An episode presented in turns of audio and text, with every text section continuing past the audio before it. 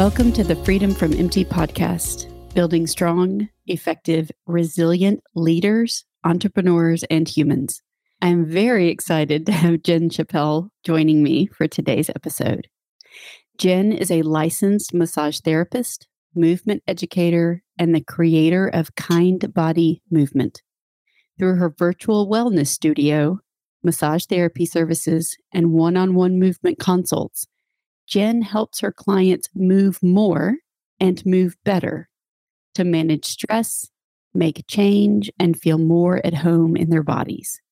She lives in Knoxville with her husband and two kids, where she enjoys gardening, hiking, and 30 second dance parties. Welcome to the podcast, Jen. Thanks so much for having me, Booth. I'm so excited to have you here. I think we are kindred spirits in a number of ways, at least particularly in the work that we do with folks. And we'll get into that a little bit more. But just to get us started, would you tell us a little bit of your story? Yeah, I guess I should start back a long time ago when I started getting interested in bodies and how bodies move and my body and how it moved. So, all throughout my life, I've been an active person. I've enjoyed dance, soccer. There was a brief stint of gymnastics, show choir, musical theater, all the things. And then as I got into college, I kind of was like recalibrating what kind of movements I did because some of the activities that I was in in high school weren't available in college, or there were like new activities available in college. And I got a Yoga for Dummies VHS tape um, a relic, a blast from the past. So I started doing that, and it was nice, but I didn't really think too much about it. One thing that has stuck with me a lot throughout my life is I carry a lot of my tension in my neck and shoulders. And I remember being a child and being in pain in my neck and shoulders. And that carried through high school, through college, and then into my adult life when I finally got my first, air quotes, big girl job at an office working nine to five I was in pain again in my neck and shoulders.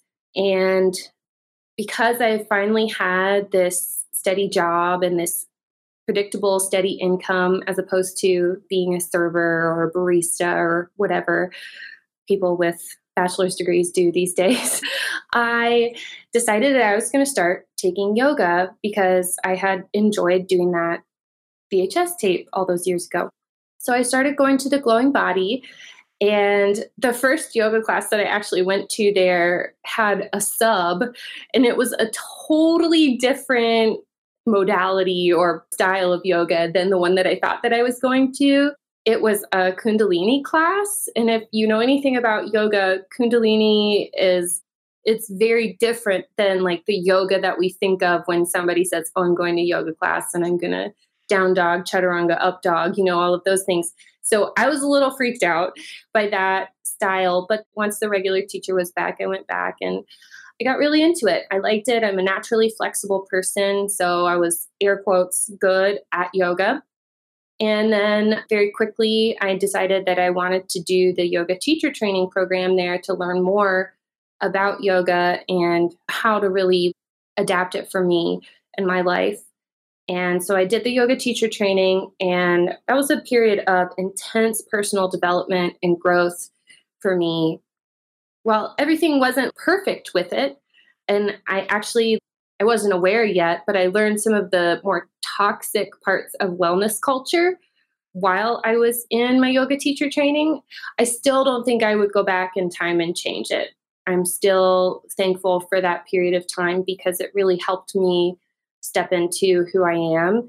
Um, and it was while I was in yoga teacher training that I decided that I wanted to become a massage therapist because I enjoyed the connection of physical touch and helping people to just feel good and feel relaxed.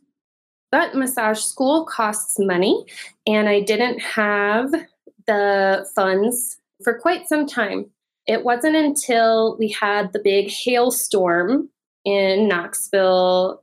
Maybe it was like 2012. Do you remember, Booth? I don't remember what year it was, but I do remember the hailstorm. Okay. Well, the hailstorm happened and it totaled my car. So I took the insurance payment, but my car was still drivable. So I just took the insurance payment and I kept driving the car. And the insurance payment was nearly the exact same price as massage school. So I told my Talk husband about uh, gifts in, in strange packages, which is something I talked about in the episode of the podcast that just released today as we're recording. Yeah, it's bizarre how it lines up. So I told my husband, hey, I'm quitting my job and I am going to go to massage school. And he was like, whoa, you know, we worked that out. But I went and it was an accelerated program. I finished and got my license in November of 2012. And I started my massage practice at Glowing Body.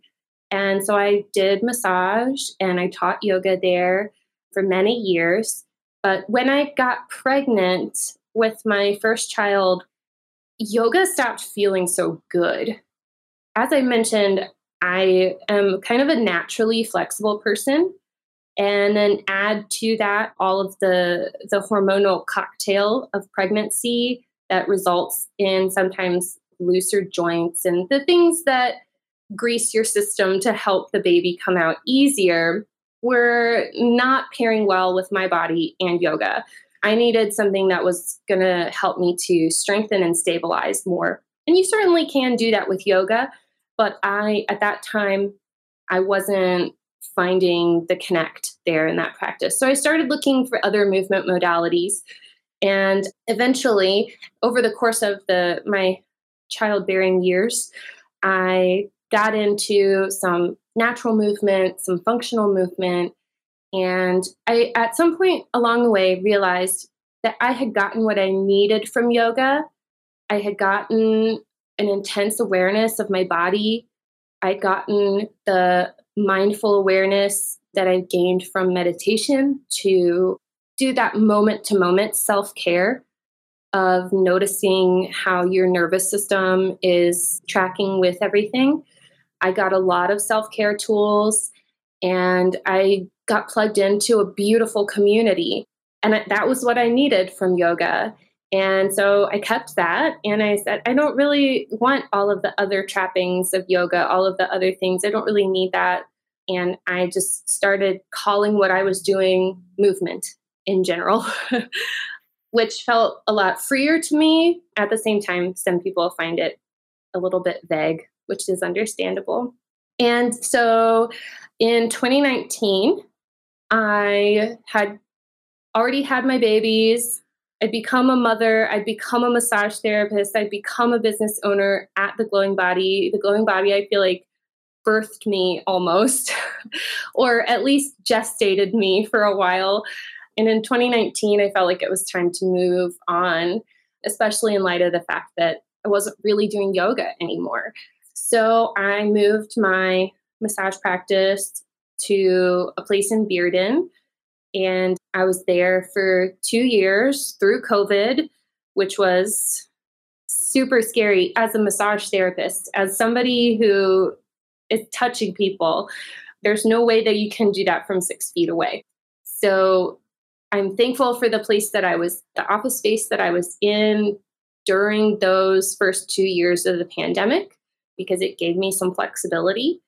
And then at the end of last year, I moved out of there and into my own office here, still in Bearden, but a different building. And I am so happy to have my own space.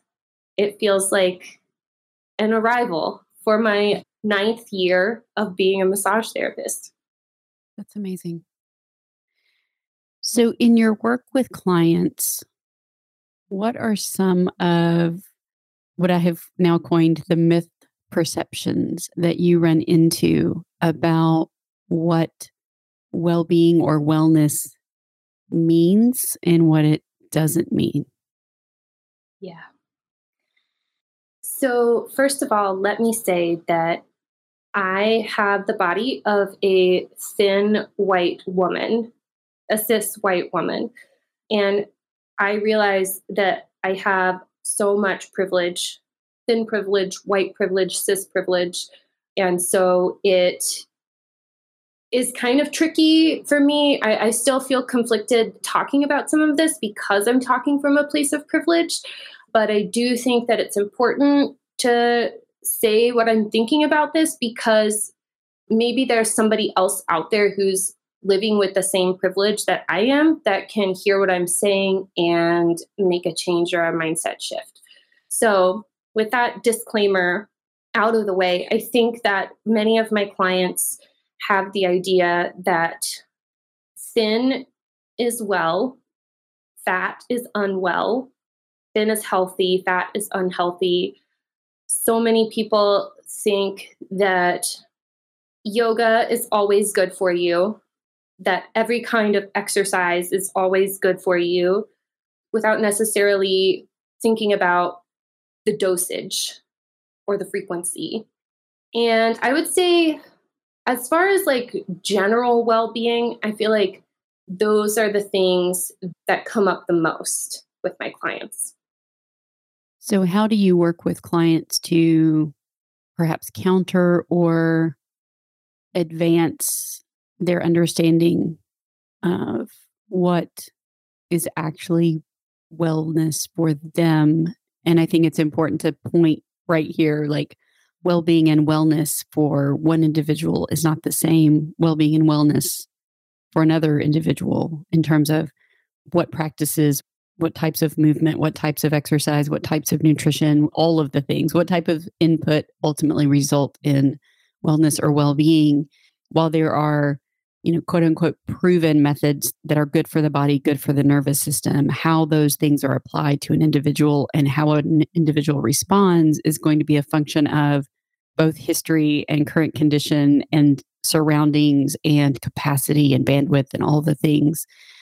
How do you work with your clients to perhaps write a different story about what wellness and well being can mean? It can be really challenging to do that because first we both have to get uncomfortable. There's like a point of discomfort when i encounter their misperceptions. It usually makes me feel uncomfortable. And then when i choose to gently challenge them they might become uncomfortable as well. So one thing that i try to do up front is to be very clear. I've had folks come to me and want to work with me one on one for movement coaching, and they want to bring weight loss into the, the program. And I have to be very upfront that I don't have any training in weight loss or nutrition. That's outside of my scope of practice, 100% outside of my scope of practice. I know what foods I need to eat to feel well, but I don't, like you said, I don't know what foods are going to create health for another body. So when somebody comes to me and says, I want to work with you, but I also want to lose weight, well, then I say, I really can't help you with losing weight. My goal is to help you feel better and move better with the body that you have right now and your body size is none of my business. For example, if someone is experiencing joint pain, there's a common thought that, you know, oh, if you lose weight, it helps with joint pain. And maybe that's empirically true. I'm not sure. As I said, weight loss isn't in my scope of practice. So that's not really something that I keep up on.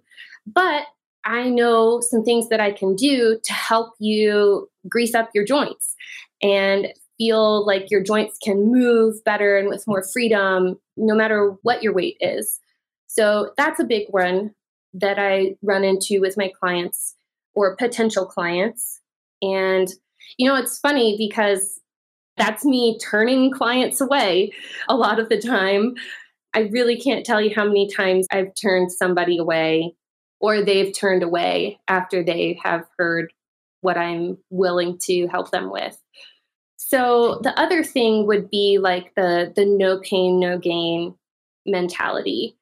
And so I know that you love CrossFit and CrossFit has this reputation.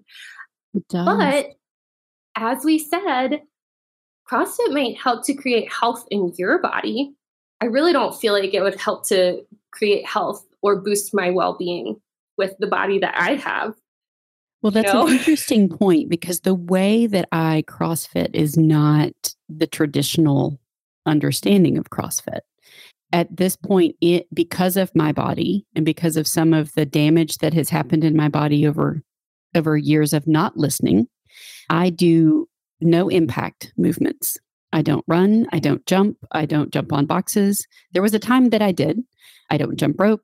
So that is one thing that in terms of my I love lifting, I love weightlifting, I love mm. being grounded and fully present we had deadlifts this morning. And when I put my feet in the ground and pick up a heavy barbell, that is as connected to the earth as I can be. And that is what I love about lifting. I also, after having run myself into the wall repeatedly over many, many years, both through work, but also through physical activity, I do not come anywhere near approaching the red line. And for me the red line is when you've pushed your body to the point that you know you want to black out or throw up or or do you know where your body has an extreme reaction to what is happening. And every new coach who comes in the doors at south landing fitness i tell them i am the tortoise. I will always be the tortoise. I have a phd in pacing so that i push my body but i do not push it to a point because there was a time for me, and this was not CrossFit caused, this was cumulative as part of my burnout journey when I could not stay in the gym and stay well for about five years. If I went to the gym and worked out three times in a week, I would inevitably get sick or get injured. And that was less a function of the type of movement I was doing, although I'm sure that contributed, but more a function of my body's capacity. What a lot of people don't realize, and one of the things that I've learned on my own journey is that the body perceives all stress as stress. It doesn't know just because you think it's good for you, or even that there's empirical data that it's good for you. Your body has a certain cumulative stress capacity. And if you push it beyond its cumulative stress capacity, either through a short period of exertion or over over a period of time your body is going to have a negative reaction to that. It can absorb so much and then it reaches its capacity. And so for some people, you know, I used to be one of those people who wanted to come into the gym. I can be very intense and very focused and just crush myself every time I was in there. And frankly, had been conditioned to believe that it didn't count if I wasn't pushing that hard. But I have learned the hard way in many respects that that is not of service to my body and it's not of service to my well being. And so, what I do love about the gym where I am is that when I ask for a modification, there is no shame there. They want me to do well. They want me to be able to come back, and they want all of their clients to be able to come back tomorrow and fitness another day. And they support me in showing up in whatever shape I'm in that day and adjusting my effort and my exertion level and the weights and whatever it is based on how I'm feeling in that day. And they encourage all of us to check in and say, okay, what is a, a level eight out of 10 exertion for you today? May be different than it was two days ago because maybe you didn't sleep through the night, or maybe you're not feeling well, or maybe you're just life is is heavy and hard right now. And so those are some of the many lessons I have learned around movement that is actually beneficial versus movement that can be not beneficial and in customizing my movement and my exertion level to where I am on any given day. I love that. I am excited by some things that I see on social media about people redefining fitness and this intuitive exercise movement that really recognizes that just because you ran five miles yesterday doesn't mean that you should expect yourself to be able to run five miles the following day or the following week or the following year. We are, I think, especially people who menstruate, we cannot expect ourselves to be linear and the same every single day. Things are literally changing and fluctuating in our body like every two weeks. Yeah, so exactly. to say that or to have that expectation that it has to be hard, it has to be no fun, and it has to be consistent in intensity is something that I think is really holding a lot of people back. And I see that on the massage table too. I get a lot of people who come to me because I do deep tissue massage who think no pain, no gain on the massage table as well. Like it has to hurt to be beneficial or therapeutic. And so that's a place where I am doing a lot of re education with my clients of, well, actually, if it hurts when I'm putting pressure on your body, your body is going to say, oh, that's a stressor. And you're to, your nervous system is to flip into fight, flight, or freeze. And I don't want to knock fight, flight, or freeze because I think it's our body's primally programmed self care system. Absolutely. Um, but you know that's part of the and awareness. And we then have to mitigate the physiological impact of that fight, flight, or freeze hormone and sympathetic nervous system response after it happens. Which exactly. that's the piece we miss so often. We have to think. We have to. Be, we have to have this awareness of when we start feeling like we want to fight back. And on the massage table, that can be tensing. When we want to run away on the massage table, that can present as like just getting like general restlessness. Or when we want to freeze, and on the massage table, that can be like holding your breath, disassociating, you know, anything like that. So when we feel those one of those three responses happening in our bodies, we have to say, okay, what is the actual threat here? And what is the level of threat? Is it a saber-toothed tiger that's chasing me like it was doing to my ancestors thousands of years ago? or is somebody just pushing on my shoulder a little too hard? Uh, you know? Right. and by the way your nervous system cannot tell the difference just so you know. Right. Or am i in a traffic jam?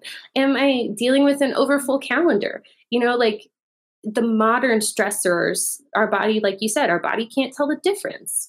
Our body is so intelligent and it wants to keep us safe so on the massage table if somebody is not receiving the pressure as a, a loving therapeutic touch, if they're receiving it as pain, I have to tell them when you get into fight, flight, or freeze, the hormonal cocktail that's running around in your body, it makes your muscle tissues harder.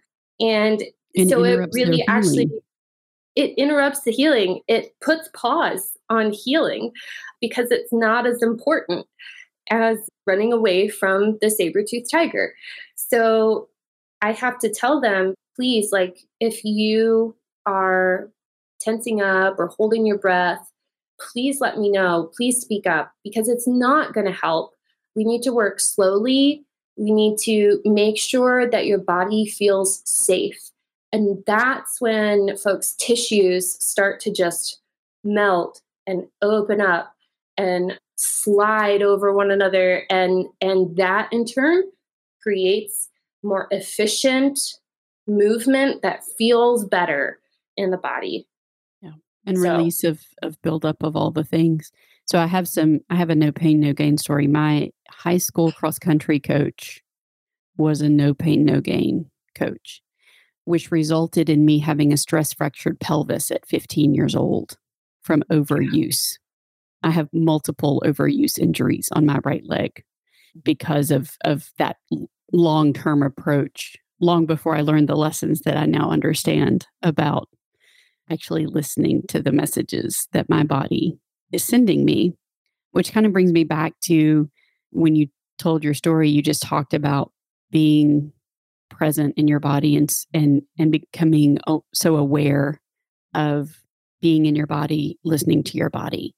Why is that so important? Why is listening to my body and being aware of my body so important? Mm-hmm. I think it's important because my body is my vehicle for life. My body is the thing that's in the present moment. We haven't, you know, learned how to time travel bodies yet, but our minds can time travel.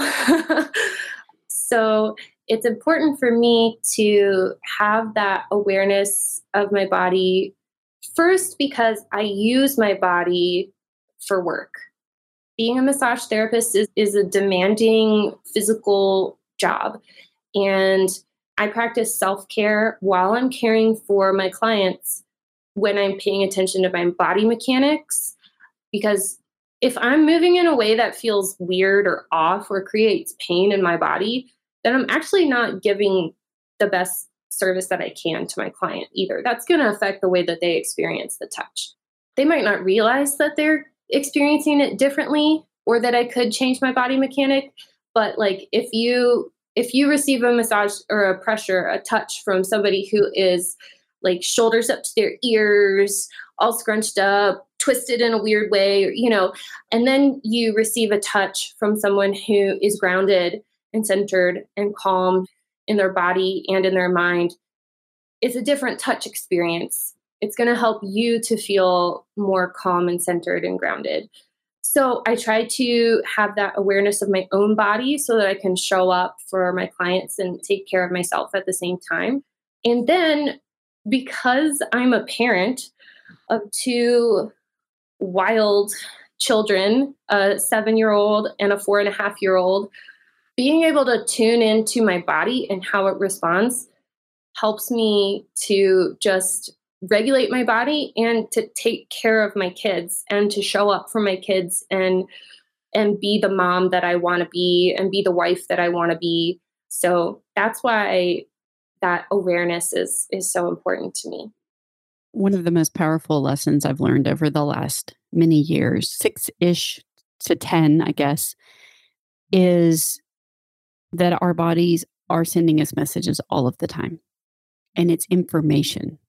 And we have a choice what we do with that information. But if we continue to ignore the whispers of our body, the whispers become screams. And if we ignore the screams, then our body will eventually start to shut itself down, which is essentially what happened to me over, you know, a multi-year period of time because I kept pushing and kept pushing and kept pushing and was so disconnected and disassociated from my physical experience that there were times that I didn't that I had even become no longer aware of pain that I was in all day, every day. Mm-hmm. It's like I couldn't even, it's like I didn't realize I was in pain, but I was. And so many of us have been conditioned to believe that we cannot trust and should not listen to the messages that our bodies are sending us, that if we stop, it's a weakness or failure or that we're lazy or we just need more motivation and more discipline and and just keep going. And that is a destructive way to live ultimately. So let's talk a little bit because one of the other things I've learned over the last decade when I ultimately hit kind of my breaking point and my bottoming out, I would have loved nothing more than someone to literally hand me a magic wand or a checklist and just say, these are all the things that you need to do in order to get better and go back and, and live your hyper performance perfectionistic life. And the sooner you get them done, the better. But what I love about the approach to kind body movement, and I'd love to hear more about kind of your theory and, and why behind your approach there, is that it what I see and what I've learned about well-being is it's really it's a thousand many decisions that we make in a lifetime, in a day, in a week, in a year about stepping toward what our body is telling us and be responsive to that knowledge and message or stepping away. And what I see in in your kind body content is making movement accessible in a way that makes it yeah, just accessible, right? Because it's so easy for us when we are overwhelmed, particularly, to think, I don't have time. I don't have time to move my body. I don't have the money to move my body. I don't have the energy to move my, I mean, all the things, right? And so, what I see through my lens is you making movement accessible and body connection accessible in a unique way. Do you want to talk a little bit about why kind body and how what your approach is to movement. Yeah. I always like to hear what people take away from what I'm putting out in the world. So thank you. And I also am realizing that I should, to go back to the previous question, share about a time when I listened to my body and it probably saved my life. Mm. So I'm going to talk about that. And then that's going to kind of segue into KindBody. Yeah, perfect. So in September of 2020, I woke up in the middle of the night with the worst headache of my life. I thought I was going to die. I thought my head was going to explode. I think I was a little disoriented. I got up to go to the bathroom and I just I went back to bed. And then I woke up the next morning and my head was still pounding. And my husband was like, you know, I guess you have a migraine. And I was like, yeah, I mean, I've never had a migraine before, but my mom gets migraines. She has her whole life. I guess this is my DNA like finally kicking in with regards to these migraines. And it was at like a part of my cycle. I was like PMS. So I thought this is probably like maybe partially hormonal or, you know, whatever. So I just stayed in bed for like three days because I had heard that maybe a migraine can last up to 72 hours. But then after the third day, my head still hurt. Definitely not as bad. And over the next several days, the headache just kept like decreasing. But I had other symptoms like lightheadedness when I changed level, like standing up or squatting down. And I had floaters in my eyes. And I was like, this is really weird. Like, I don't think migraines do this. And I don't think they last this long. And my husband and my mother in law were both like, no, I think you're right. And it felt to me that something had fundamentally shifted in my body, mm. that something had fundamentally changed in a way that, you know, you don't eh, really feel that after you have a headache. So I made an appointment with my doctor, and she was like, you know, it probably was just a hormonal migraine, but let's get an MRI just in case. So I finally got in to get an MRI. It was October 30th. And I got home from getting the MRI. And then my in laws were dropping my kids off, and they were going crazy, running around the yard. And my phone rang, and it was my doctor.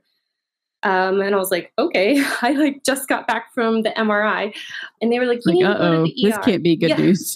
yeah, it's not good news. They said you, you, you never get ER. results that quickly. No, they told me, and I wrote it down because I was like, I have no idea what you're saying.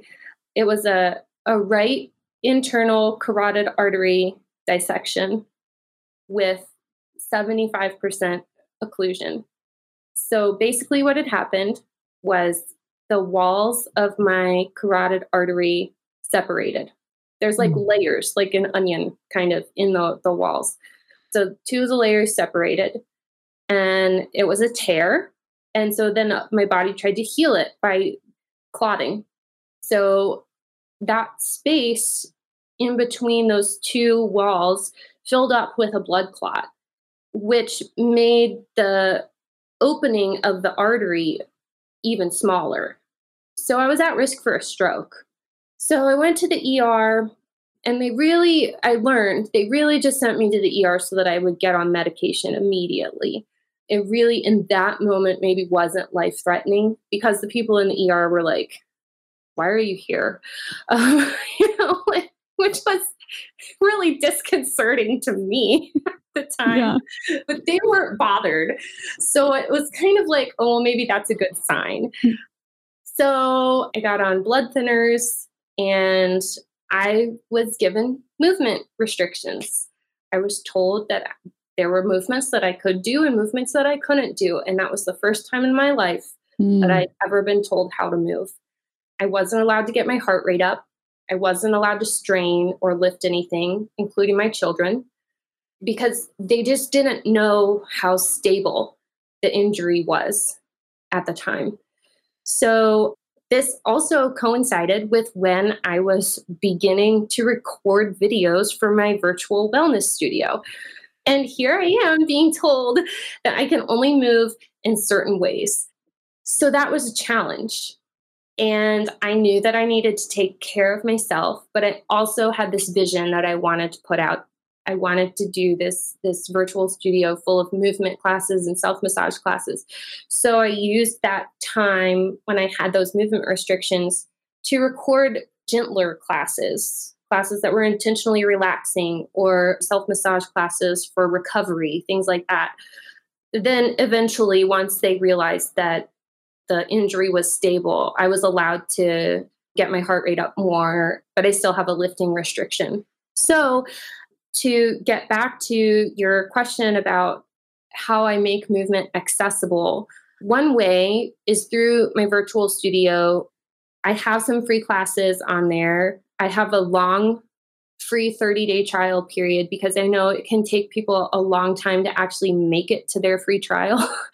and then I have lots of different levels of classes or classes for all levels. And within each class, I'm consistently offering ways that you can modify the movement that we're doing to fit with your body better. And then on a bigger level, as far as making movement accessible apart from the virtual studio is helping people to understand that movement and exercise aren't necessarily the same thing. If you imagine a large dinner plate that is movement, and then you set a small saucer inside of it, that is exercise. So, movement happens all the time, even when we're still, because we blink, we breathe. Movement is any change in shape of your body. And then the next step up from movement is physical activity. And that's any movement that causes you to expend calories. So, raking the leaves would be considered physical activity. My job, giving a massage, that would be physical activity. But then exercise is physical activity that is done for a prescribed amount of time. Usually it's repetitive in nature, and you probably have like a specific outcome that you're trying to get. So when people think, a lot of people have it in their mind that exercise is movement, is physical activity. And while that's true, physical activity and movement are way bigger than exercise and can happen anywhere, anytime. So showing people how they can program their lives, like set it and forget it to move more, whether or not they're wearing yoga pants or or a tracksuit or whatever it might be. I think that's probably the biggest way that I make movement accessible to people is to show them how to organically embed it into their everyday lives. I love that. So, your reels make me happy. And I cannot say that about a lot of them. So just what do you, you like about them? I don't know if it's the pureness of heart that comes behind them and the there's part of your your reels I feel like embracing our inner child is just part of the formula. I don't know. They make me happy. So if you don't follow Jen yet, you can follow her on Instagram at the KindBody Movement. And also, you can find her on Facebook at KindBody Movement and on the web at kindbodymovement.com. But can you? So, I heard you give a talk at the Maker City Summit in September, and you talked about proud of you. Mm. Can you talk about that a little bit? Because that also makes me happy. Yeah, proud of you. So, that actually came from a friend. I didn't come up with that. A fellow massage therapist, Whitney Bennett, shout out to Whitney she's a lovely person and a super kind person and not a judgy person at all. And she would always say, so I would, I would, we would be at the glowing body, like in between clients chatting. And I would say something like, well, I'm thinking about like, I think I'm going to get a cookie later, or like, oh, I'm thinking, I feel like I need to take a nap, or like, oh, I think I just want to go home and watch TV, you know, like whatever it was, or like, oh, I'm going to have a glass of wine when I get home. Whatever it was, she would say, proud of you. Because those are things that we as a society don't necessarily think like create well being, you know, like people hate on cookies all the time and think that they're morally inferior to broccoli, which is false. so, just like this idea of the vast majority of us are doing the best that we can with what we've got. And so, when we say, when we communicate that we're going to do this thing, what it, whatever it is, XYZ, whether or not it involves things that our culture thinks are healthy, like exercise, green smoothies, you know, being living skinny. an austere, being skinny, living an austere lifestyle, any of that stuff.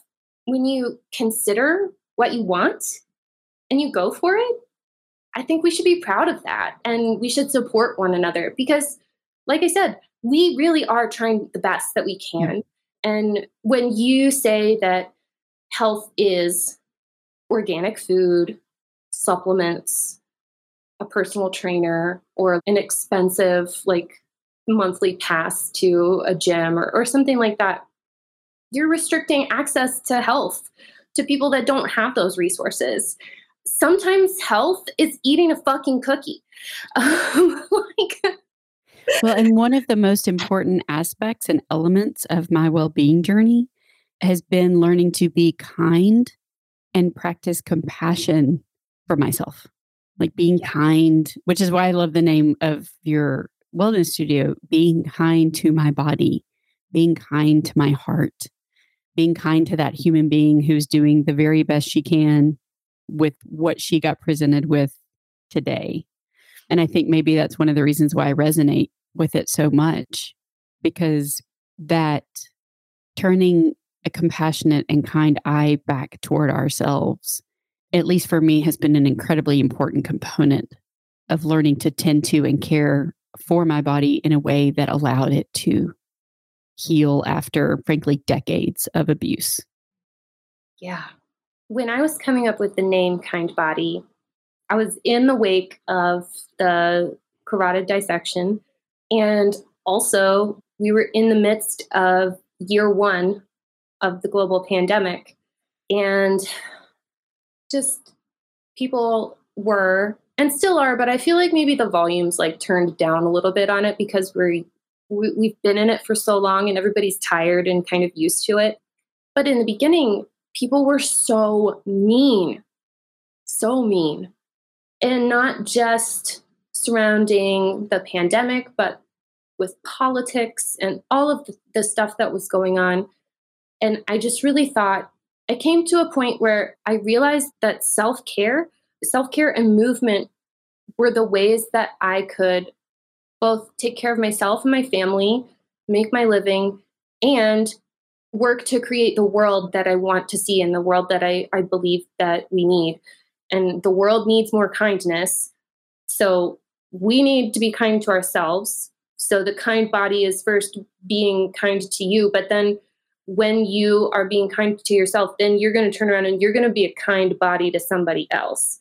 And not Yes. only are you going to be a kind body to somebody else, but you're going to be kind to their body also Yeah. because that's the thing that's in front of us is a body.